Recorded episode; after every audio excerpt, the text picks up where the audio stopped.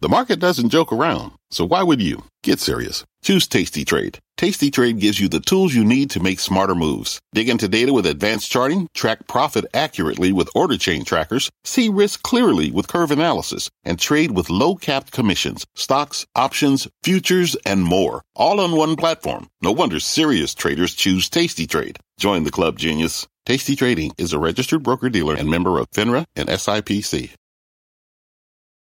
I'm Brian Sullivan, and you're listening to CNBC's Worldwide Exchange. Our show airs live weekdays at 5 a.m. Eastern. Listen in. It is 5 a.m. at CNBC Global Headquarters, and here is your top five at 5.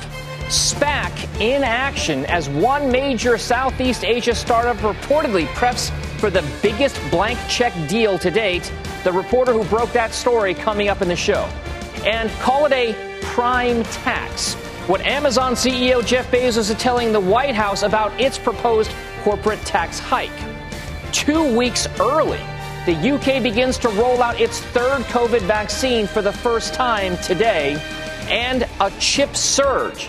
Private equity bidding war sending one Japanese electronics maker surging in the overnight trade and getting out ahead.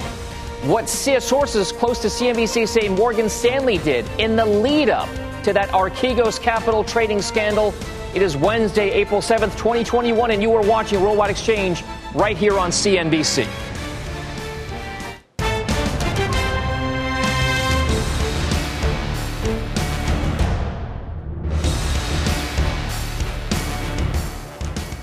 Good morning to you. I am Dominic Chu in for Brian Sullivan this morning. Here's how stock futures are looking on this Wednesday morning. You can see here we are indicated just slightly higher, about 32 points higher for the Dow Jones implied. The S&P would open higher by roughly th- three points, and the Nasdaq higher by just about 14. So again, stable moves, modestly higher in the overnight session into this morning. Stocks coming off a mostly lower session just yesterday. The Russell 2000 Small Cap Index snapping a four-day winning streak. The S&P 500 snapping a three-day win streak of its own. Now, around the world, a mixed picture overnight in Asia. You can see there Hong Kong finally back open for trade after an extended holiday weekend in most many Asian markets, especially around China. You can see there the Hang Seng down about 1%, the Shanghai Composite just about flat on the day, the Nikkei in Japan up about one tenth of 1% as well. Let's spin that globe over to what's happening with tr- uh, trading in Europe.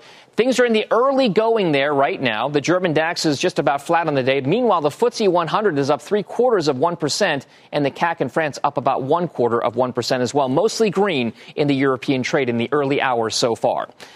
Well, today's some of today's top headlines. The UK is expanding its COVID-19 vaccine rollout as the Moderna vaccine will now be offered starting today. It's the third vaccine to be approved in the country, and the approval comes just about two weeks earlier than expected. Concerns over the AstraZeneca shot and a shortfall of supply have slowed the UK's vaccine rollout, but the country's health minister saying that three out of five adults across the country have received at least one dose of the COVID vaccine. New information coming out in the Archegos Capital saga. Sources close to CNBC say Morgan Stanley dumped $5 billion in Archegos' holdings the night before the massive fire sale that stung the likes of Nomura and Credit Suisse. Morgan Stanley is the fund's largest prime broker. The basket of stocks included Baidu, Tencent, and about six other names, and the sale may have saved the bank some $10 billion worth of losses and financial patronage platform Patreon raising over $150 million in its latest funding round, bringing its total valuation to just around $4 billion. The platform allows artists, musicians, and other creators to get financial support from their fans without relying on ad supported models. Patreon has also said it is considering a public listing this year and that it's been approached by some special purpose acquisition companies, or SPACs. Well, just when you thought the SPAC craze was winding down, take a look at this. Grab, Southeast Asia's most valuable startup, is getting ready to merge with a SPAC backed by Altimeter Capital Management in a deal that will value the SoftBank backed ride hailing company at around $35 billion. The deal would see Grab list in New York as soon as this week, possibly Joining me now on the CNBC Newsline, corporate finance and deals editor at the Financial Times, Arash Massoudi, who helped break that story. So, Arash, take us through just how big of a deal this is. It's hard to say SPAC and then say $40 billion deal in the same sentence. Exactly, Dominic. And as you pointed out correctly, this comes at a very important moment in the SPAC kind of journey because everything we've been hearing in the last few weeks is that the pipes, you know, the, the private investment in public equity that have been funding these deals, uh, have been the market for that has been drying up. We've seen SPACs that haven't struck deals yet trading below the $10 per share offer price that they offer their shares at. And yet we get this news that uh, Grab, which is a Singapore-based company with business all across Southeast Asia, it's one of the most important startups out there, offering everything from you know food delivery to ride-hailing, and most importantly, financial payments uh, to a dispersed population. Uh, is, is set to merge with this Altimeter SPAC at a $35 billion valuation. It will have a $2.5 billion pipe, according to our understanding. Of that 2.5 billion, uh, about 1 to 1.2 billion of that is coming from Altimeter itself. So you add that to the 450 or so that's in the SPAC, you're looking at a $3 billion worth of proceeds going to Grab and a merger that suggests that at least for certain kinds of companies, the SPAC market is still very much open. Can you take us through, Arash? Uh, uh, you mentioned some of the businesses that, that, that Grab is in. What is it that makes this company so valuable, so attractive? Why would investors want to get into it? And should they? They're an Asia based company. They'll be listed here in the U.S. What should investors here in the U.S. know about why Grab is worth 35 some billion dollars? Well, it's, it's, it's a very important story out there because it's it's basically one of the most important startups. It started as uh, about you know about a decade ago as a kind of copycat of Uber, but it quickly morphed way beyond that, and it went into you know food delivery. It went into all these different categories uh, of of the economy, essentially playing this role as like the everything app in Indonesia, which is the for, uh, world's fourth largest. Um, uh, country by by population size, and across Southeast Asia, you you, will find it kind of ubiquitous along with Gojek, its main rival. Now, what's, what's interesting about the company is that it's got heavy, heavy backing from SoftBank, and it fits very much that mold of SoftBank-backed companies that we've discussed over the years, which is that it's heavily loss-making, it's raised a ton of money, but you're betting on a sort of ubiquity and growth that one day will mean it will be incredibly profitable. It has yet to prove that, but that is very much the vision of where it's going, and so it fits very neatly into the SPAC narrative around companies that you're kind of betting on in a couple of years' time will, will show huge results. But we're not quite there yet. So investors who would be buying shares in this after the merger is completed essentially would hope that this company uh, goes from a show me story to a sort of dominant, ubiquitous player in the SPAC market, in the, in the Southeast Asian economy economies that it operates and that it has tons of avenues to growth. And that financial services component of it is probably the most exciting bit. If, if they can kind of dominate digital payments in an economy where cash is still the predominant form of uh, currency exchange and kind of help unlock banking services to huge portions of the population in Indonesia in particular, you're looking at something that could be a kind of dominant, dominant payments company, which, as you know, the market has been uh, very, very uh, hot on over the last few years. Uh, Raj, we just have a few moments left here. When it comes to competition for a deal of this nature, this size, it seems as though Grab is, is a hot commodity, something everybody wants. How did Altimeter get this deal done? What exactly was the competitive landscape like for getting a deal done to take this company public? So this all the, the kind of key moment came last month. Uh, just there was a board meeting at Grab essentially to decide uh, which SPAC to go with, and this was still the market was much hotter then, and essentially Grab had his choice between uh, uh, two different SPACs, uh, one from Altimeter and one other one which we haven't named quite yet, but we do know who it is, uh, and it decided to go with the Altimeter offer. And fundamentally, it, it, it just tells you that the market is open for these companies and and for high growth companies. Now, uh, let's see let's see how how this changes in the next few days as we get closer to an announcement. When the story kind of leaked in the Wall Street Journal last month, right after that board meeting, it was mooted at a forty billion dollar valuation. We're now talking about a thirty five billion dollar valuation, and we're still uh, hearing some uneasiness that this could slip to thirty four or thirty three or thirty two billion as the days come in. So I think you're seeing some of this reflected in the final days as we lead up to the thing to the to the announcement, and it'll be very important to see how they exactly they complete the deal. What are the terms? If they were able to hit that three billion in total proceeds raised, there's a lot of stuff to look for here. All right, certainly a barometer for the market for SPACs, especially on the bigger side of things. Arash Massoudi at the Financial Times, thank you very much for that. Coming up on the show, when we come back here, what our next guest says could fuel the next leg on the U.S. equity bull market rally, plus why millennials may be the key to the current housing market crunch. We have a closer look at the real estate industry coming up. And then later on, Piper Sandler is out with its spring teen retail report. The brands that are hot and the ones that are not when it comes to teen wallets It's revealed. A very busy hour still ahead when Worldwide Exchange returns after this break.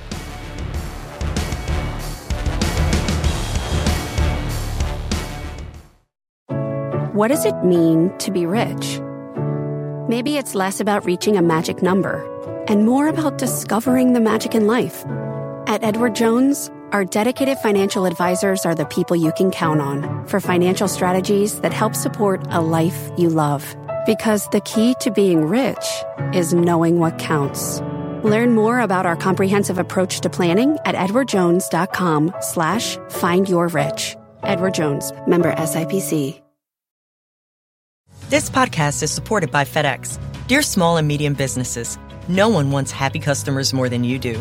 That's why FedEx offers you picture proof of delivery, packageless and paperless returns, as well as weekend home delivery to 98% of the U.S. on Saturday and 50% on Sunday. See the FedEx service guide for delivery information. FedEx Ground service is also faster to more locations than UPS Ground. See what FedEx can do for your business. Absolutely, positively FedEx. Welcome back to Worldwide Exchange. Futures are inching higher after major averages closed lower with the S&P 500 retreating from record territory. Joining me now on the CNBC Newsline is Fiera Capital Portfolio Manager Candice Bangsund. Candice, thank you so much for joining us this morning. Let's take us through whether or not yesterday's price action was any kind of an indicator to you, or are, still, or are we still in this churn phase with stocks near record highs? Yeah, well, the equity market rally has been impressive, but also justified given this extremely robust economic backdrop combined with the uh, abundance of monetary and fiscal support. So we think that above average valuations are warranted, and we think this equity market rally does have further room to run. So, if above average valuations are warranted, why is it that interest rates are such a huge focus right now? Uh, the, the, the, conventional wisdom is that as interest rates go higher, those valuations and what people will pay for stocks tends to go lower. Why the record highs in the market right now, given the backdrop in rates?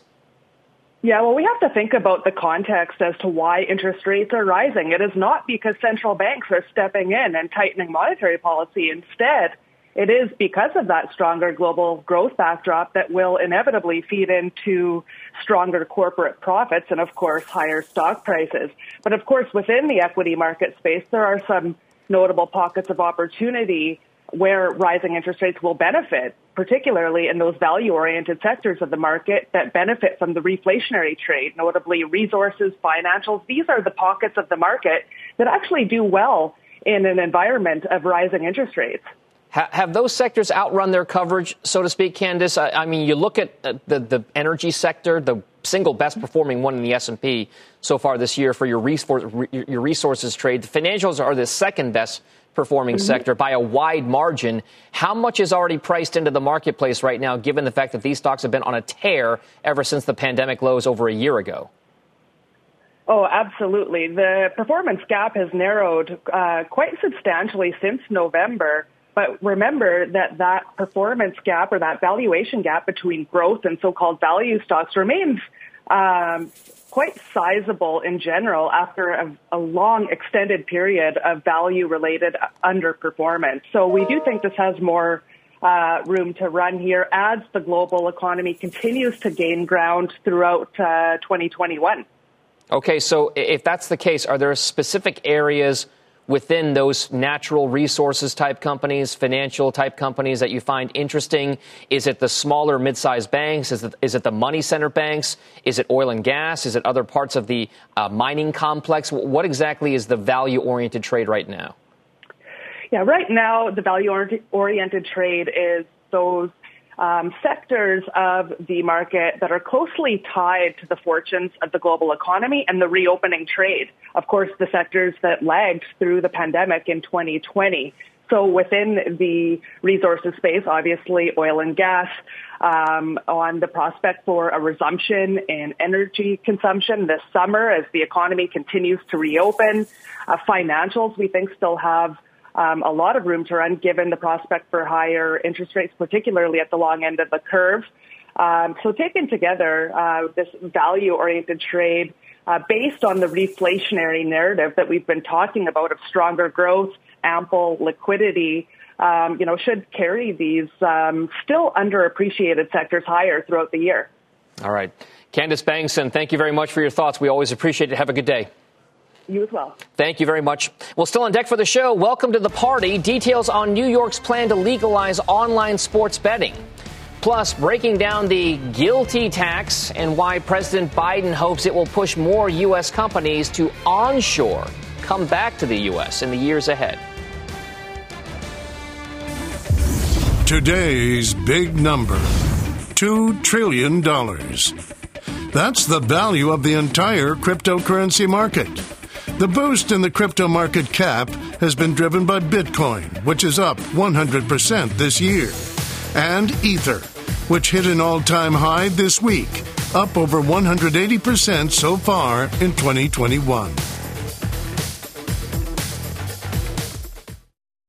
This podcast is supported by FedEx. Dear small and medium businesses, no one wants happy customers more than you do. That's why FedEx offers you picture proof of delivery, packageless and paperless returns, as well as weekend home delivery to 98% of the U.S. on Saturday and 50% on Sunday. See the FedEx service guide for delivery information. FedEx Ground service is also faster to more locations than UPS Ground. See what FedEx can do for your business. Absolutely, positively FedEx. Well, it's probably more than fair to say we're seeing the most competitive housing market in at least the past decade. Home prices reaching a 15 year high back in February, according to CoreLogic, as demand continues to clash with low inventory. That's squeezing some potential buyers out of the market as mortgage rates start to climb. Let's talk more about the landscape in the housing market right now with Odeta Kushi, Deputy Chief Economist at First American Financial. Odeta, good morning to you. Thank you. Let's talk about just how affordable or not affordable the housing market is given those dynamics. Good morning. So, just as you said, we've seen house price appreciation on a year-over-year basis increase to 15-year highs. So, certainly that that seems to make housing less affordable. But we have to consider the impact of mortgage rates. And while mortgage rates have trended up in in recent months, they're still historically low. So, relative to one year ago, housing is actually still more affordable, and that's really thanks to this low uh, mortgage rate environment that we find ourselves in. So, so uh, we've been speaking so much about this idea that the low, the, the, low mortgage rates have helped existing home buyers, many of whom have refinanced their mortgages to either lower interest rates, shorter terms, or both. In, in many in many cases here, how, how much can interest rates go in terms of higher before the real housing market crunch is felt? If the dynamic right now is still with relatively low rates overall.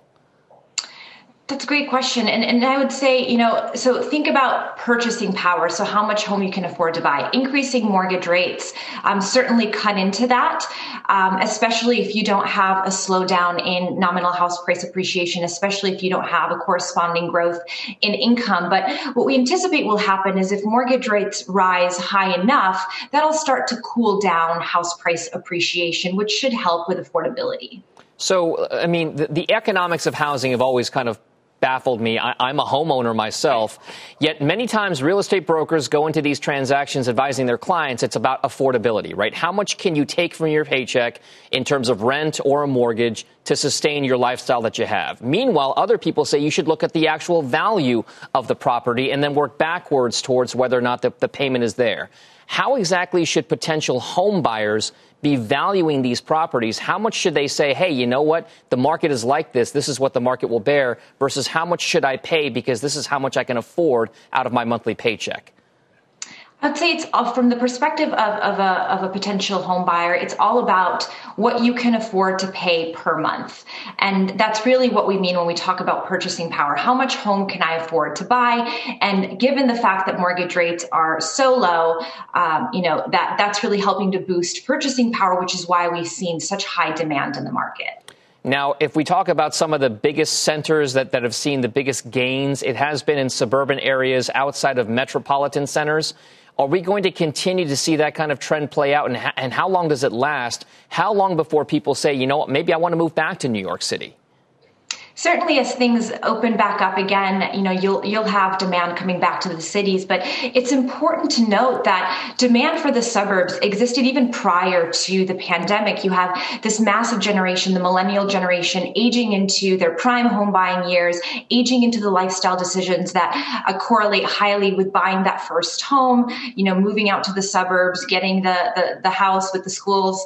And so we, we saw this trend to smaller metros and suburbs, even preceding the pandemic, but certainly the need for more space accelerated some of that.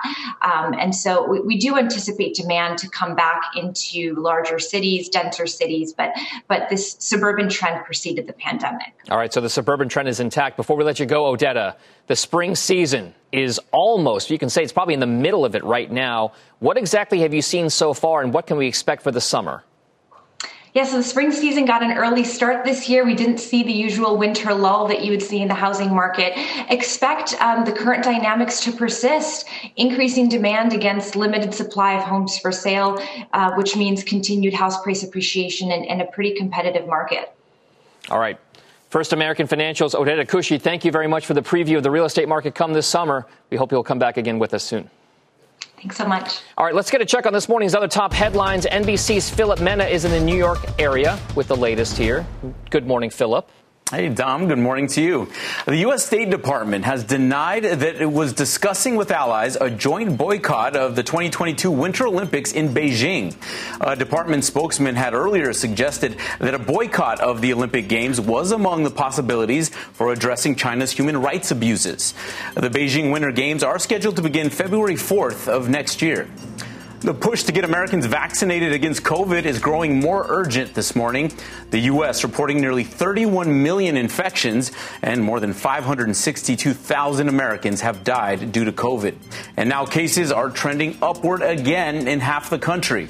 But according to Johns Hopkins University, nearly half of the new infections over the last week were from just five states New York, Michigan, Florida, Pennsylvania, and New Jersey. Finally, Walt Disney World in Florida is updating its face covering policy starting tomorrow.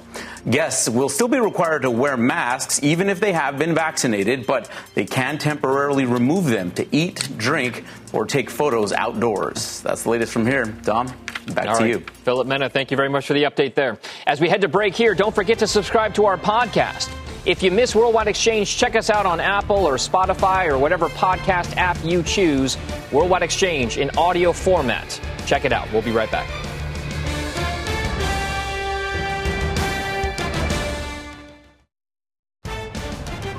President Biden working to shore up support for his $2 trillion infrastructure package as lawmakers raise new questions on what exactly qualifies as shovel ready. We're live in Washington, D.C. to break down the White House's strategy.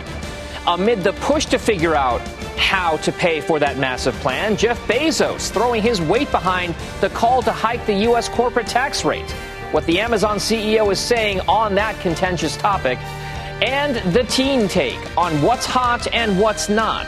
Piper Sandler's top consumer research analyst lays out the firm's new findings on the trends and brands that make the cut. It's Wednesday, April 7th, 2021, and you are watching Worldwide Exchange right here on CNBC.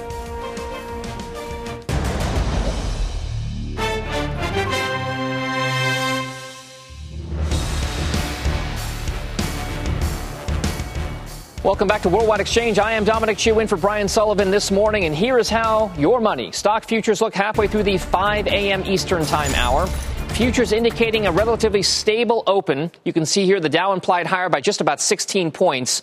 The S&P roughly flat, just about one to two points higher, and the Nasdaq higher by just about eight. So again, stability after a day of modest losses in yesterday's session. Now, again, for that session yesterday, the Russell 2000 Small Cap Index snapped a four-day winning streak. The S&P did snap a three-day winning streak, but less than one tenth of one percent it remains from an all-time record high.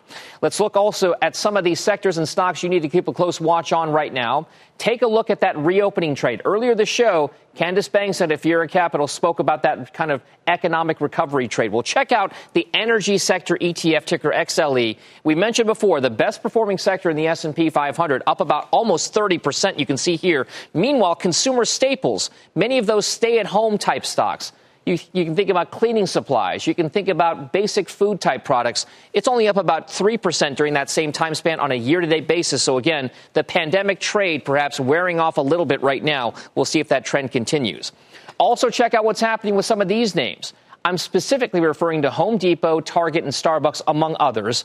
Why are they important? Well, they're all mega cap companies, they're all consumer focused, and they're all some of the reasons why you're seeing such high levels in the consumer discretionary sector. Home Depot, Target, and Starbucks, by the way, each hit record intraday levels at some point in trading yesterday. And then one other trend to watch on the more macro side of things is what's happening in credit markets, specifically with investment grade bonds versus high yield bonds. Well, this is the high yield sector side of things, 16% upside here over the course of the last year. Meanwhile, you can take a look at the investment grade corporate bond. Here's what I want to focus on. Look at that widening gap that's happening right now during the course of the last several months, you've seen a sell off in terms of the shares, iShares uh, corporate bond ETF on investment grade. People are taking money out of those investment grade bonds and then putting them elsewhere. You can see there it's holding up relatively well for high yield. So whether or not that high yield and then investment grade dynamic continues, that remains to be seen, but certainly something to watch. Well, now to this morning's top stories. Coinbase is pulling back the curtain on its financials ahead of its highly anticipated trading debut next week. The cryptocurrency exchange revealing its first quarter revenue surged ninefold from a year ago to $1.8 billion. Coinbase, which also reported a massive growth in net income, cites the historic rally in the price for Bitcoin behind those gains over the last year. Bitcoin prices up about 686%. Funding by venture capital shattering records in the first quarter, according to new data out overnight. Venture capital VC backed companies raised more than $62 billion during the period. That's up 117% year over year for the highest quarter on record. That's according to data from PwC and CB Insights. The money was spent mostly on funding rounds of $100 million or more, or so called mega deals, with Robinhood and SpaceX among the largest deals of that quarter. And Amazon CEO Jeff Bezos is voicing support for a proposed hike in the U.S. corporate tax rate. In a statement, Bezos said he supports President Biden's focus on investing in infrastructure and that Amazon was supportive of a rise in the tax rate. Bezos' support for a tax increase is notable, given that Amazon has previously faced scrutiny over its own tax record, including from President Biden as recently as just last week. Well, sticking with that $2 trillion infrastructure package, the Biden administration is working to better explain what would qualify as shovel ready projects under the plan in a push to win over skeptical Democratic and Republican lawmakers. And amid that conversation about raising the corporate tax rate to help pay for the plan, global companies are facing the possibility that the lower tax rate to motivate them to bring more of their offshore money back home could be going up. We have complete team coverage on both of those stories, starting with Kayla Tausche and Robert Frank here. Kayla, we will begin with you. How is the White House making the case to these skeptical lawmakers?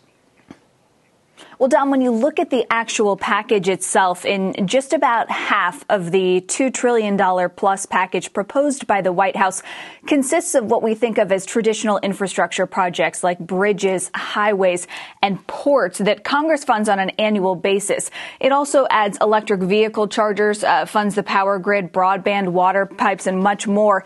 And Maya MacGuineas of the Center for a Responsible Federal Budget says the physical nature of these items will be easily defined as infrastructure, even if specific provisions within the bill uh, will still be debated. But on the other end of the spectrum, the package also has so-called social infrastructure, the clearest example being $400 billion to expand elder care through Medicaid.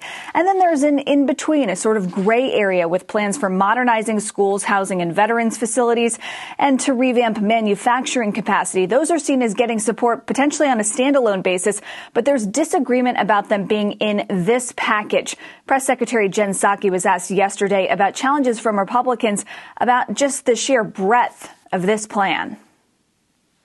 Some have previously called for investing in broadband and the expansion of broadband as a means of expanding infrastructure.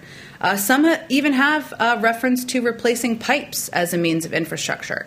Uh, so I would suggest that many of their constituents would be surprised to hear that those are not infrastructure projects.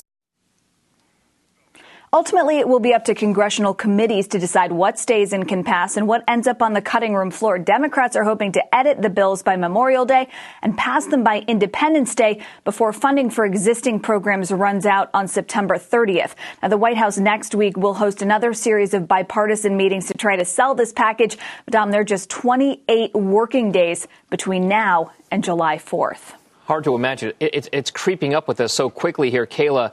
I, I wonder, Republicans have now vowed to block the package already because of its grab bag type nature. That's how some refer to it as. What about the moderate Democrats and how do they feel about this? We know that there's a couple of them. I think of Senator Joe Manchin as one of them that, that could be really important voices and important votes in getting a deal like this done. So far, there have been a half a dozen or so that have raised concerns publicly and privately, Dom, about the pay-fors in this package. The fact that the corporate tax rate uh, is proposed to be raised as part of the way to pay for this package. But when I spoke to several offices yesterday about where specific concerns lied, uh, a lot of senior aides noted that lawmakers are still trying to sift through uh, the substance of the package and they're hoping to have discussions with the White House about it, but they haven't identified uh, concerns about some of these programs that I just listed that they want to be cut. Many Democrats want to see programs that they have previously backed be included in this. So some of them even want it to be bigger. And as one senior aide put it to me, as far as the Democratic caucus goes, uh, there's not really a block of voters that stands to uh, to vote against this because they don't have unified concerns here. Uh, but everyone wants something to be included or perhaps withdrawn from it, Dom. All right, still minds to be won over there on both sides. The uh, Kayla Tausche with the latest there on the infrastructure plan. Thank you very much for that. Now to Robert Frank, who is the overseas corporate tax side to this story. Robert, how much of a hike on that GILTI tax could we be talking about? Is there a minimum tax rate that everybody should pay out there globally? Yeah, that is the debate, Dom. And you know, you look at the corporate tax debate in, as a whole, and a lot of it has been around that 28% top tax rate. But the big fight and the big money, especially for global companies, is around Biden's plan to double the tax rate on foreign profits. And it all has to do with, as you mentioned, something called GILTI. It's the Global Intangible Low Tax Income. This is a minimum tax on overseas earnings that was created as part of the Trump tax cuts to make companies both more competitive overseas and prevent them from channeling a lot of their earnings through the Cayman Islands or other low tax jurisdictions. Right now, the GILTI rate is 10.5%. Biden plans to double that to 21%. And because companies can deduct only a portion of the taxes they pay to other governments, the effective tax rate would be 26%. Critics say that would put U.S. companies at a disadvantage to foreign competitors and would lead to more inversions and foreign takeovers. A lot of that we saw at the end of the Obama administration.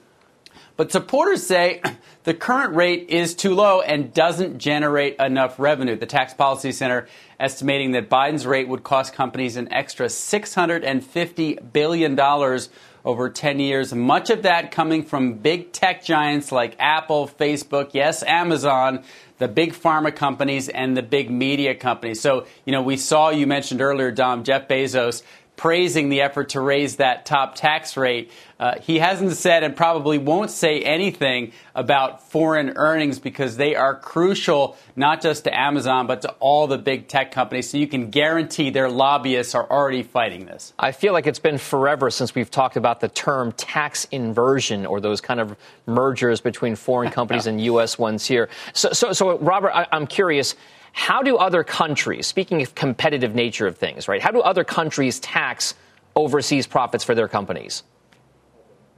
Yeah, most OECD countries do a territorial tax system, which means they only tax the earnings in the country in which that company has earned them, and then it doesn't tax them again when those earnings are brought back to their home country. So this GILTI tax is really a double tax. These companies like Facebook, all these companies, they pay, let's say, a tax in Germany or France, wherever they're doing business, and then they pay that extra 10.5%. So this is coupled, of course, with Yellen's call for a minimum global tax that all countries would need to follow because unless you have that Yellen piece raising this rate, doubling this rate to 21%, doesn't make sense for U.S. companies. So most countries outside the U.S. don't tax when you bring it back. The U.S. does. That would double. And so that's why these two pieces are very important to work together because otherwise it would put U.S. companies at a big disadvantage and competition is going to be key in the coming years with everything happening in the global economy. Robert Frank, thank you very much for the update there on the global tax situation and the GILTI tax. Well, this morning's stocks to watch here are coming up, including the potential $20 billion deal that has Toshiba shares surging in Japanese trading. But first, as we head out to break some of your other top stories today, Saudi Aramco reportedly in advanced talks to sell up to a 49% stake in its oil pipelines. According to the Wall Street Journal, the potentially 10 to 15 billion dollar deal would involve a consortium of US, Chinese, and local investors that includes possibly Apollo Global Management and EIG Global Energy Partners. New York has officially given the green light to legal online sports gambling. The move was approved as a part of the state's fiscal budget, and Governor Cuomo has previously said he wants to run the new industry through the New York lottery system. And college basketball star Luke Garza is becoming the latest athlete to sell an NFT. The University of Iowa senior tells CNBC the winner of the digital asset will also get signed shoes and a chance to spend time with him. If you missed that interview yesterday, it was down in the afternoon yesterday here on CNBC. Worldwide Exchange is back right after this.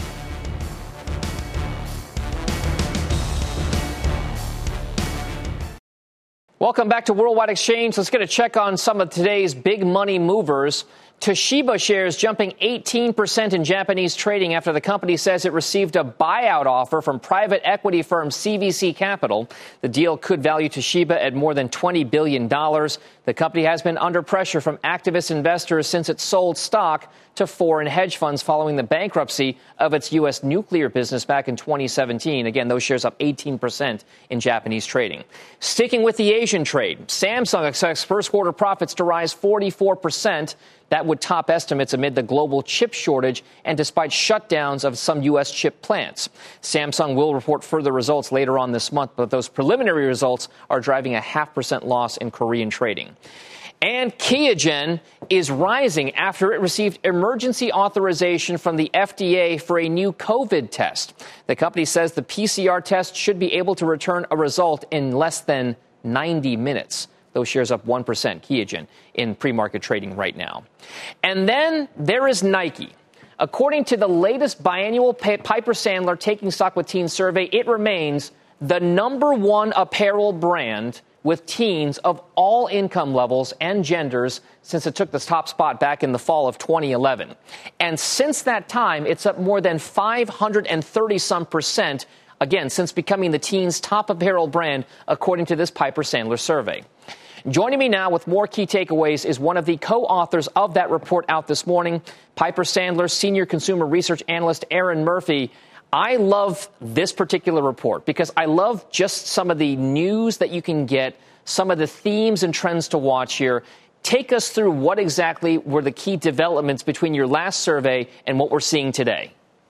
Great. Well, thank you, Dominic, for having me on. I mean, it's been quite a year. I mean, these teens have been dealing with COVID 19 for the last you know 12 plus months and it's really reshaped their behavior. And so i'd say a few of the key takeaways is we're seeing online shopping penetration the highest we've seen ever. We've seen females out actually start to outspend males and that's very encouraging. I think that's probably the most important data point coming out of this survey because the last time we saw female spend start to outspend males. That was the beginning. That was in fall of 2009, and that was beginning of a multi-year apparel replenishment cycle. So we're encouraged by some of the green shoots as we kind of move from the last 12 months of what has been lockdown into um, into kind of the reopening opportunities. So, to your point, Nike was the number one brand, both apparel and footwear. Once again, athletic is a dominant trend, but there are some green shoots in other areas of the female wallet that we're encouraged by. So, so Erin, we often talk about this notion that you know crises sometimes exacerbate trends that were already currently in place or, or, or taking root. If you take a look at the pandemic, based upon your survey, are we seeing that kind of thing continue as well? Are we seeing certain brands kind of lead the pack or maybe even kind of get ahead of the pack because of some of the trends that we've already seen in, in place? Where is the positivity coming from? Sure. So we are seeing, you know, casualization of fashion. That has been a multi-year theme that was, you know, pr- that predated the pandemic. That has clearly been exacerbated to the upside in the pandemic. So Nike, the number one brand, Lulu hit the newest high we've seen, number four apparel brand even brands like Under Armour, which have been laggards in our survey, started to rebound. So we are still bulls on the athletic theme. The other area, um, as you think about casualization, and I think this is important to watch, is the trend around denim. We ask a number of uh, questions around what are the top trends in school today, and denim popped up on that top 10 list higher than it's been in several years now, and as well as some of the themes kind of reminiscent of the 1990s. So we are starting to see a little bit of a throwback as well in, in the in the survey.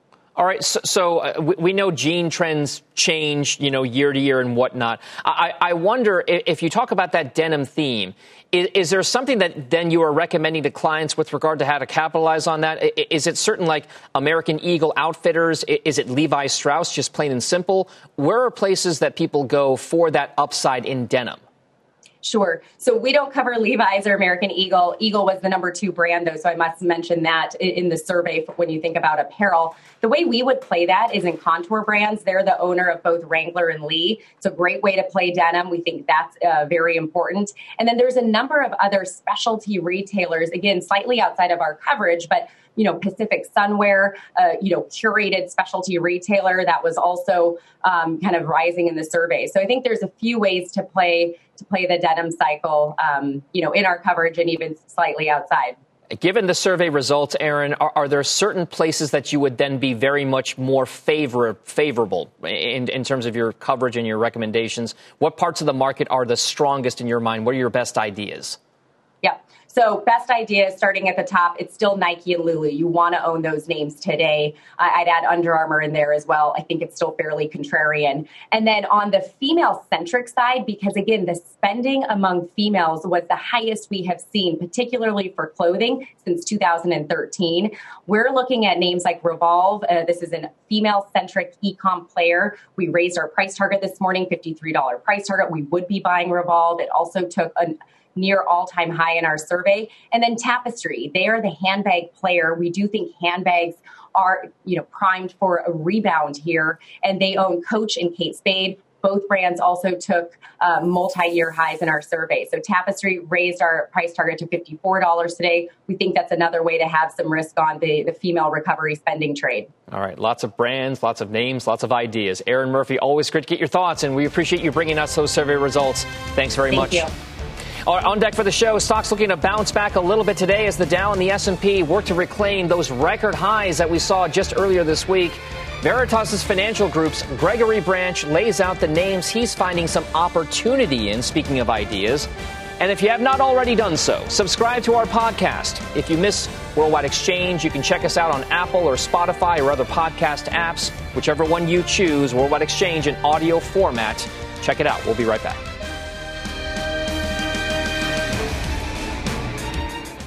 Welcome back to Worldwide Exchange. Stocks are looking to build back towards some of those record highs after we saw a pullback in yesterday's trading. And your next guest says as global growth ramps up, there are still value sectors and companies presenting attractive opportunities as well as individual growth stories that are worth owning at this stage. Gregory Branch is managing partner at Veritas Financial Group. Greg, it's great to have you on this morning. Let's talk about whether or not we great are seeing certain parts of the market that are still buys, even though we're at record highs. I think that's the case.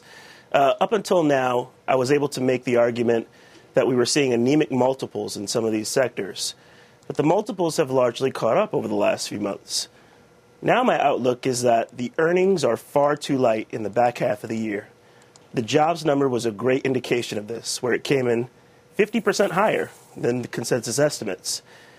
And so, what I'm looking for is, particularly in those value and uh, cyclical sectors, that the earnings revisions will keep coming in and that we'll see significantly higher earnings for the back half of 2021 than we're seeing now, where we're at right now 60 to 70 percent of pre pandemic levels in our estimates. So those will need to come up. We'll have some upside surprises on earnings, we'll have some upward revisions, and that will be the driver of performance. All right, let's talk ideas, Greg. If that sure. earnings catalyst is there, what stocks are going to be the most propelled by that kind of an earnings tailwind?